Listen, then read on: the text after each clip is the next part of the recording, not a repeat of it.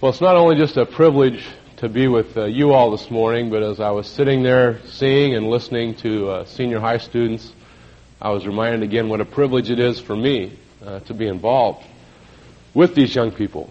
And try not to see them as the church of the future, though they are, because they'll be around longer than most of you. They're younger than uh, most of you.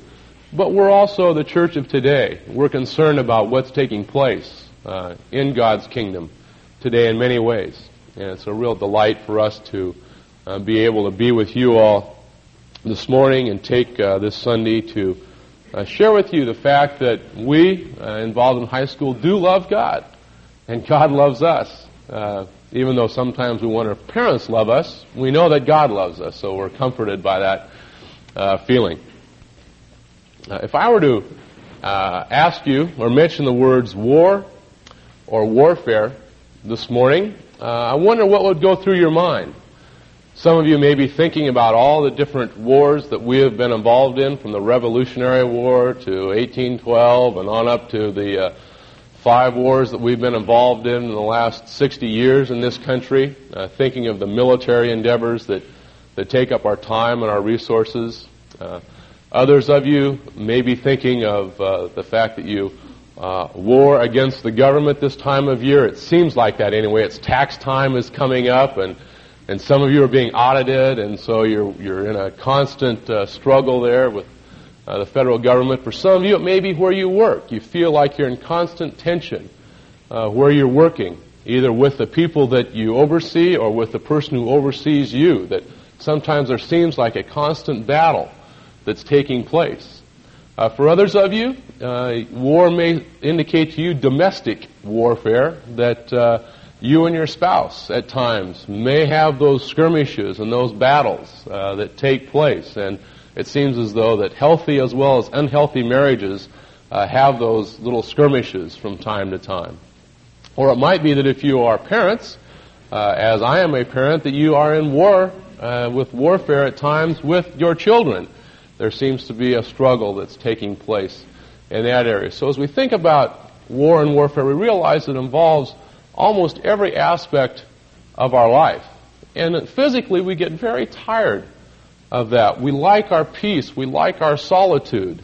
Uh, my philosophy of gardening is that if it's green, let it grow, and I'll cut it with the grass. I just don't want to hassle pulling the weeds. So if it's green, it fits right in. I'll just cut it when I cut the grass. Don't worry about it. It's kind of a, we, we tend to think life is, well, don't bug me and I won't bug you. Well, that don't bug, won't bug philosophy that works in the physical sphere does not work so well in the spiritual realm. Because the scriptures tell us that we are constantly uh, in some kind of warfare. We can't necessarily touch it feel it, see it, smell it, or taste it, but we know that it's there. And one of the reasons we know is because God's Word tells us that we're involved in warfare. And a Christian's warfare, it's, a Christian's war is an unusual uh, war. It's fought in an unusual manner with unique weapons against an unseen enemy for an uncommon goal.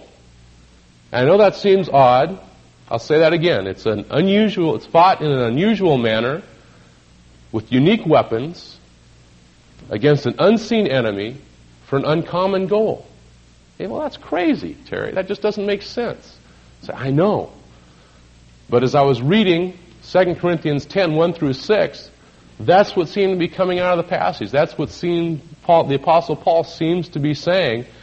And that's the best that uh, I could come up with for this section. And for those of you who have looked at it, and some of you were involved in uh, growth groups this last week, uh, you've looked at it, and uh, I've looked at it, and I'm sure that the Apostle Paul knew what he was saying. And I'm sure that the Corinthians that he was writing to understood what he was saying. The problem is the 2,000 years between Paul and us, so I'm not sure what he's saying. But we'll go ahead this morning and give it a shot and see what uh, we come up with. I'll give you my opinion of what I think is going on here, and you may have uh, another idea, and, and that's fine too. And we can get together after the service and share ideas and see if either one of us is even close. So open up, if you will, uh, to chapter 10 and follow along as I read the first six verses. Now I, Paul myself, urge you by the meekness and gentleness of Christ, I, who am meek uh, when face to face with you, but bold towards you when absent, I ask that when I am present, I may not be bold with a confidence with which I propose to be courageous against some, who regard us as if we walked according to the flesh. For though we walk in the flesh, we do not war according to the flesh. For the weapons of our warfare are not of the flesh, but divinely powerful for the destruction of fortresses. We are destroying speculations and every lofty thing raised up against the knowledge of God, and we are taking every thought captive to the obedience of Christ, and we are ready to punish all disobedience whenever your obedience is complete. Now, as you know, the last couple of Sundays, David has talked about uh, the subject of giving, which Paul mentions in chapters 8 and 9. And he closes that by saying in chapter 9, Thanks be to God for his indescribable gift. And then he says in verse 10, Now I, Paul myself. He makes an abrupt transition, uh, starting off on a different subject, a subject I believe that was somewhat painful to Paul, and he put off until the last part of his letter to the Corinthians. Uh, it's a subject that talks about uh, the problems that were going on in Corinth at this time. He had received words from his friends who had visited Corinth that all was not well in the uh, city of Corinth, that uh, there were some people there who were disrupting Paul's ministry. He had been there several years earlier, had started a church, had uh, nurtured a body of believers. He had left to pursue ministry in other places.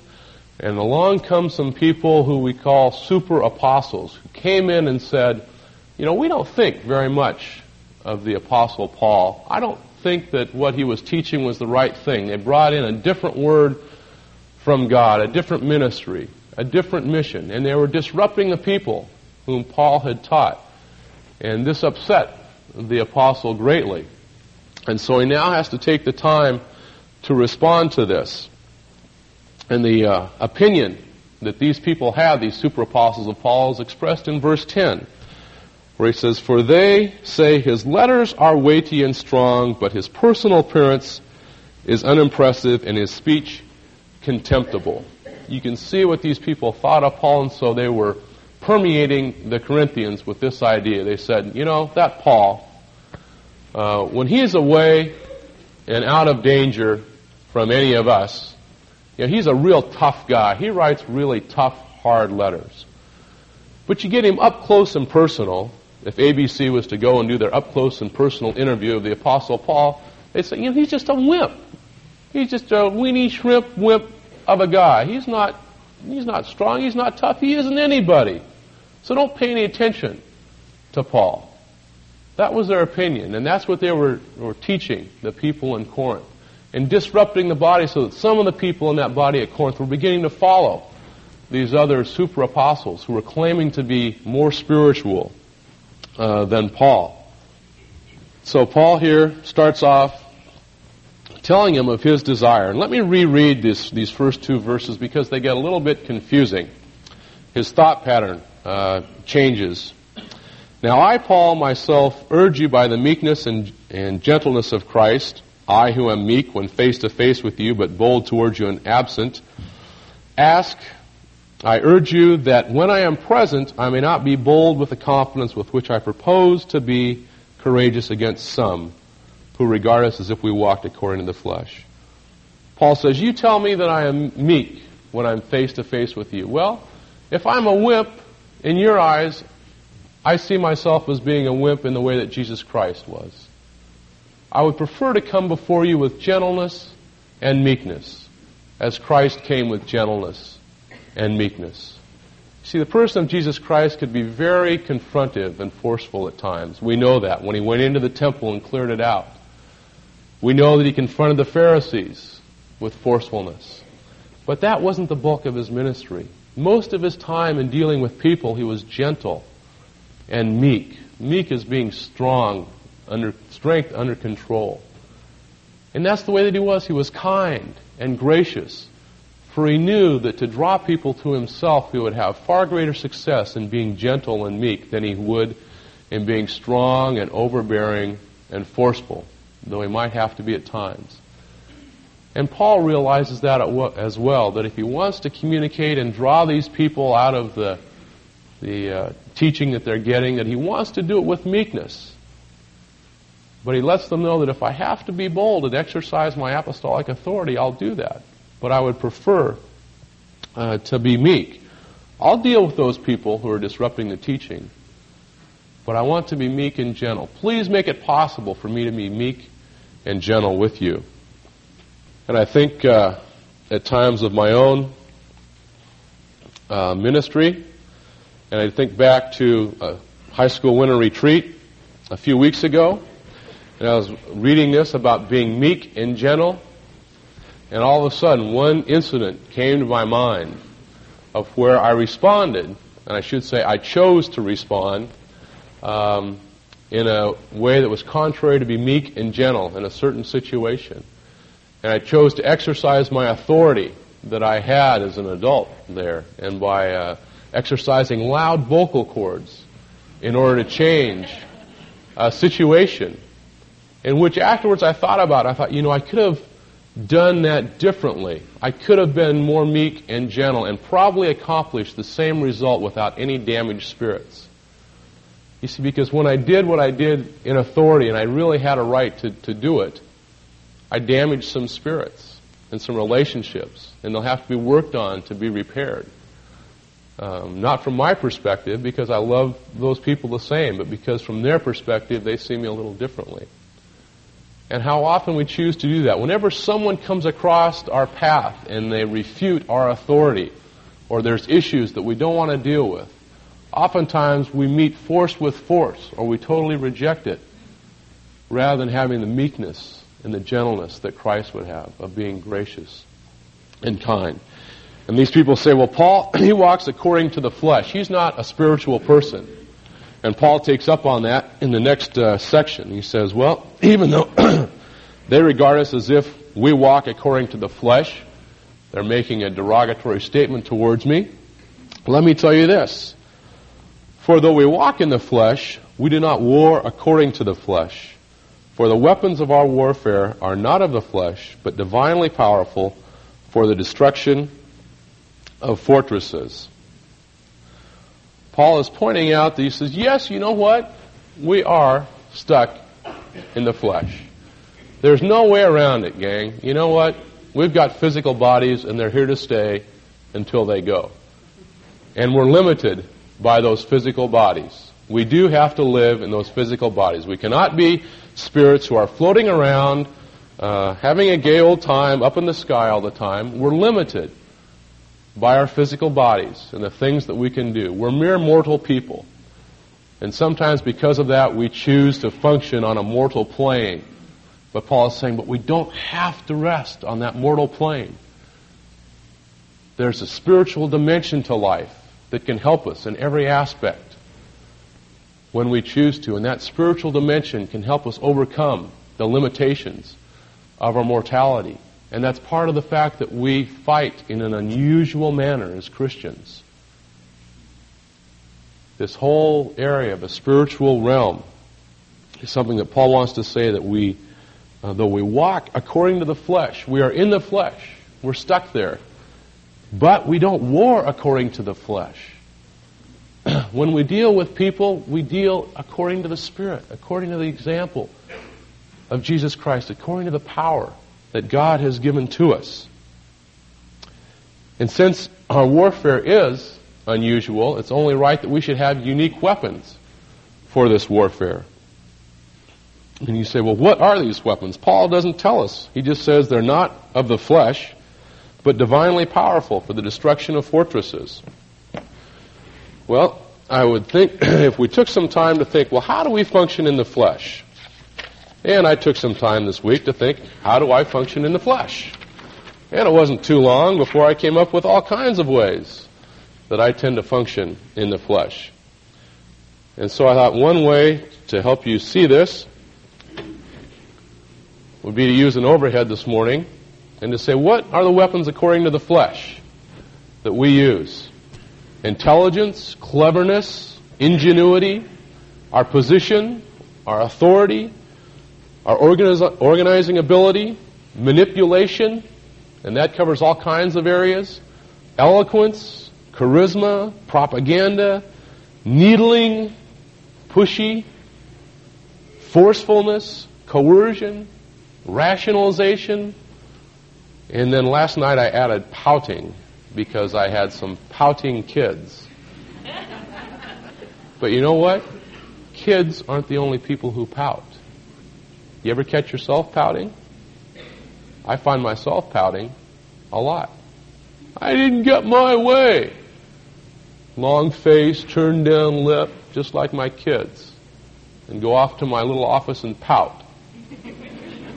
Just like I send them say, if you're going to pout, go to your room. It's like, if I'm going to pout, go hide someplace. But what are the weapons according to the Spirit? They are truth, prayer, dependence upon God, meekness, understanding, being gracious to other people, providing grace, forgiveness, gentleness, patience, kindness, forgiveness and mercy with people. Love, unconditional love. Not I love you because, but I love you in spite of the fact that you're pouting. Honesty and integrity. You see, this is God's wisdom, cloaked in humility. Over here we have the world's wisdom, human wisdom that's cloaked in pride, selfishness. I want to get my way.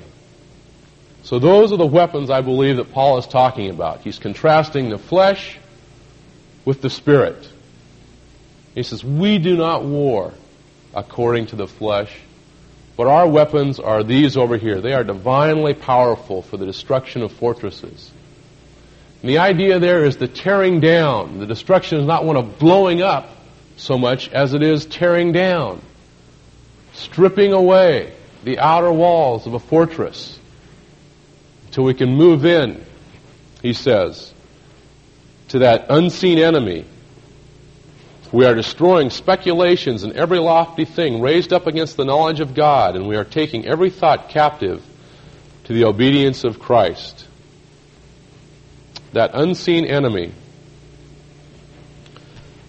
So, what is Paul saying here? I know some of you are still wondering after your growth group saying, what is Paul talking about? I believe that Paul is talking about a fortress. And inside that fortress, here's the fortress, this circle. And inside that fortress are different pockets of resistance, speculations or reasonings, lofty things raised up against God, against the knowledge, the experience of who God is and thoughts that are disobedient to Christ. And let's think again in the context. Paul is talking about people in Corinth who are disrupting his ministry. And those people in Corinth are offering different speculations and reasonings about who God is. They're offering a different way to respond to God in lofty things. And they've got thoughts that are disobedient to what Paul has taught them about the person of Jesus Christ. And Paul is saying, we're not going to war with those people according to the flesh. We're going to war with those people according to the Spirit. And with you. So you say, well, Terry, that's okay. I'm beginning to get a picture of what's taking place. Same diagram, different words. See, the fortress is our mind, our human mind. You ever meet up with somebody whose mind is a fortress? And you have to get through, you have to begin tearing down speculations about who God is. You begin to have to confront in the area of pride that they want to be their own God. They're selfish. They have a right to fulfill their own desires. Those of you who listen to the Al Menconi seminar know that a lot of rock music today is talking about fulfilling your every desire in sex, with drugs, with rebellion, doing your own thing. And that's over here. in rebellion against God's Word.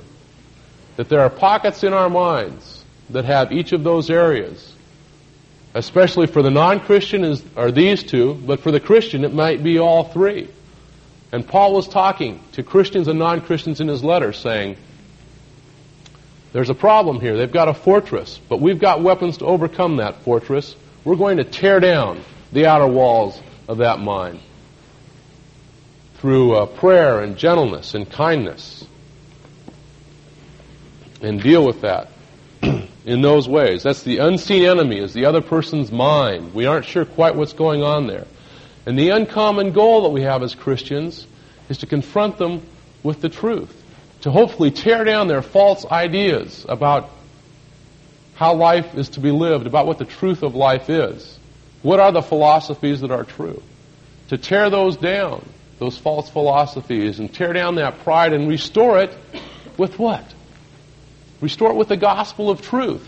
We don't want to tear down somebody else's mind without putting something else there. We tear it down and then we put the truth back in there, hopefully that they will grab onto and, and accept it and see it for what it really is. And he says, We are ready to punish all disobedience whenever your obedience is complete. That Paul was genuinely upset. And the word for punish here has the idea of taking vengeance.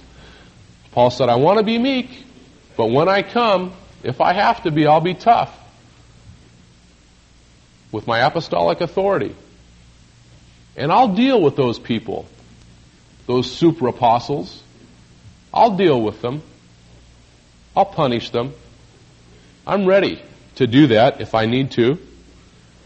Whenever your obedience is complete. Once you Corinthians have decided to follow me, to follow the gospel, then we together can move in and overcome this enemy. Now, in that last section, I don't think that we have apostles today who go around checking out uh, churches and doing the thing that Paul was talking about in that section. But we are confronted today with people, sometimes they're husbands, sometimes they're wives, sometimes they are uh, a boss, an employee, people we meet in everyday life. And we're confounded and frustrated by their actions towards us. And we say, well, gee, uh, David, would you go and see my friend in the hospital and, and share with them? I know if you share with them because you're the pastor, they'll listen to you. Uh, Terry, would you talk with my teenager? I know I'm their parent, but, but they'll probably listen to you. Uh, if I just give this person this book, I know it'll clear everything up for them and they'll understand perfectly who God is. You see, we do all kinds of battling in the flesh when Paul says, no, we war according to the, to the Spirit. That we're meek and gentle and we're kind and we pray. We depend upon God to work in people's lives. We depend upon God to change hearts. We don't try to manipulate people into a certain situation. We don't pick the right Sunday to bring someone to church to let someone else share the gospel with them. See, we do that because we share on the basis of our friendship with other people. And if you're frustrated because of the way that you've been dealing with people, evaluate it to see am I using the weapons of the world, of the flesh, or am I using the weapons that are divinely powerful for the tearing down of fortresses for what can really get through to people into their hearts and their minds. Let's pray. Father, thank you for this word from, from your word this morning. So hard for us to understand at times what your apostle is saying. And I pray that you would help us to uh, see clearly what we see dimly now so that we might be able to be your instruments. That we could take part in this war that's taking place all around us and that we could uh, feel you use us through the weapons of the Spirit to reach out to certain people in certain situations to be your people, to be godly people. Help us to see when we're being Uh, people of the world using the weapons of the world. Amen.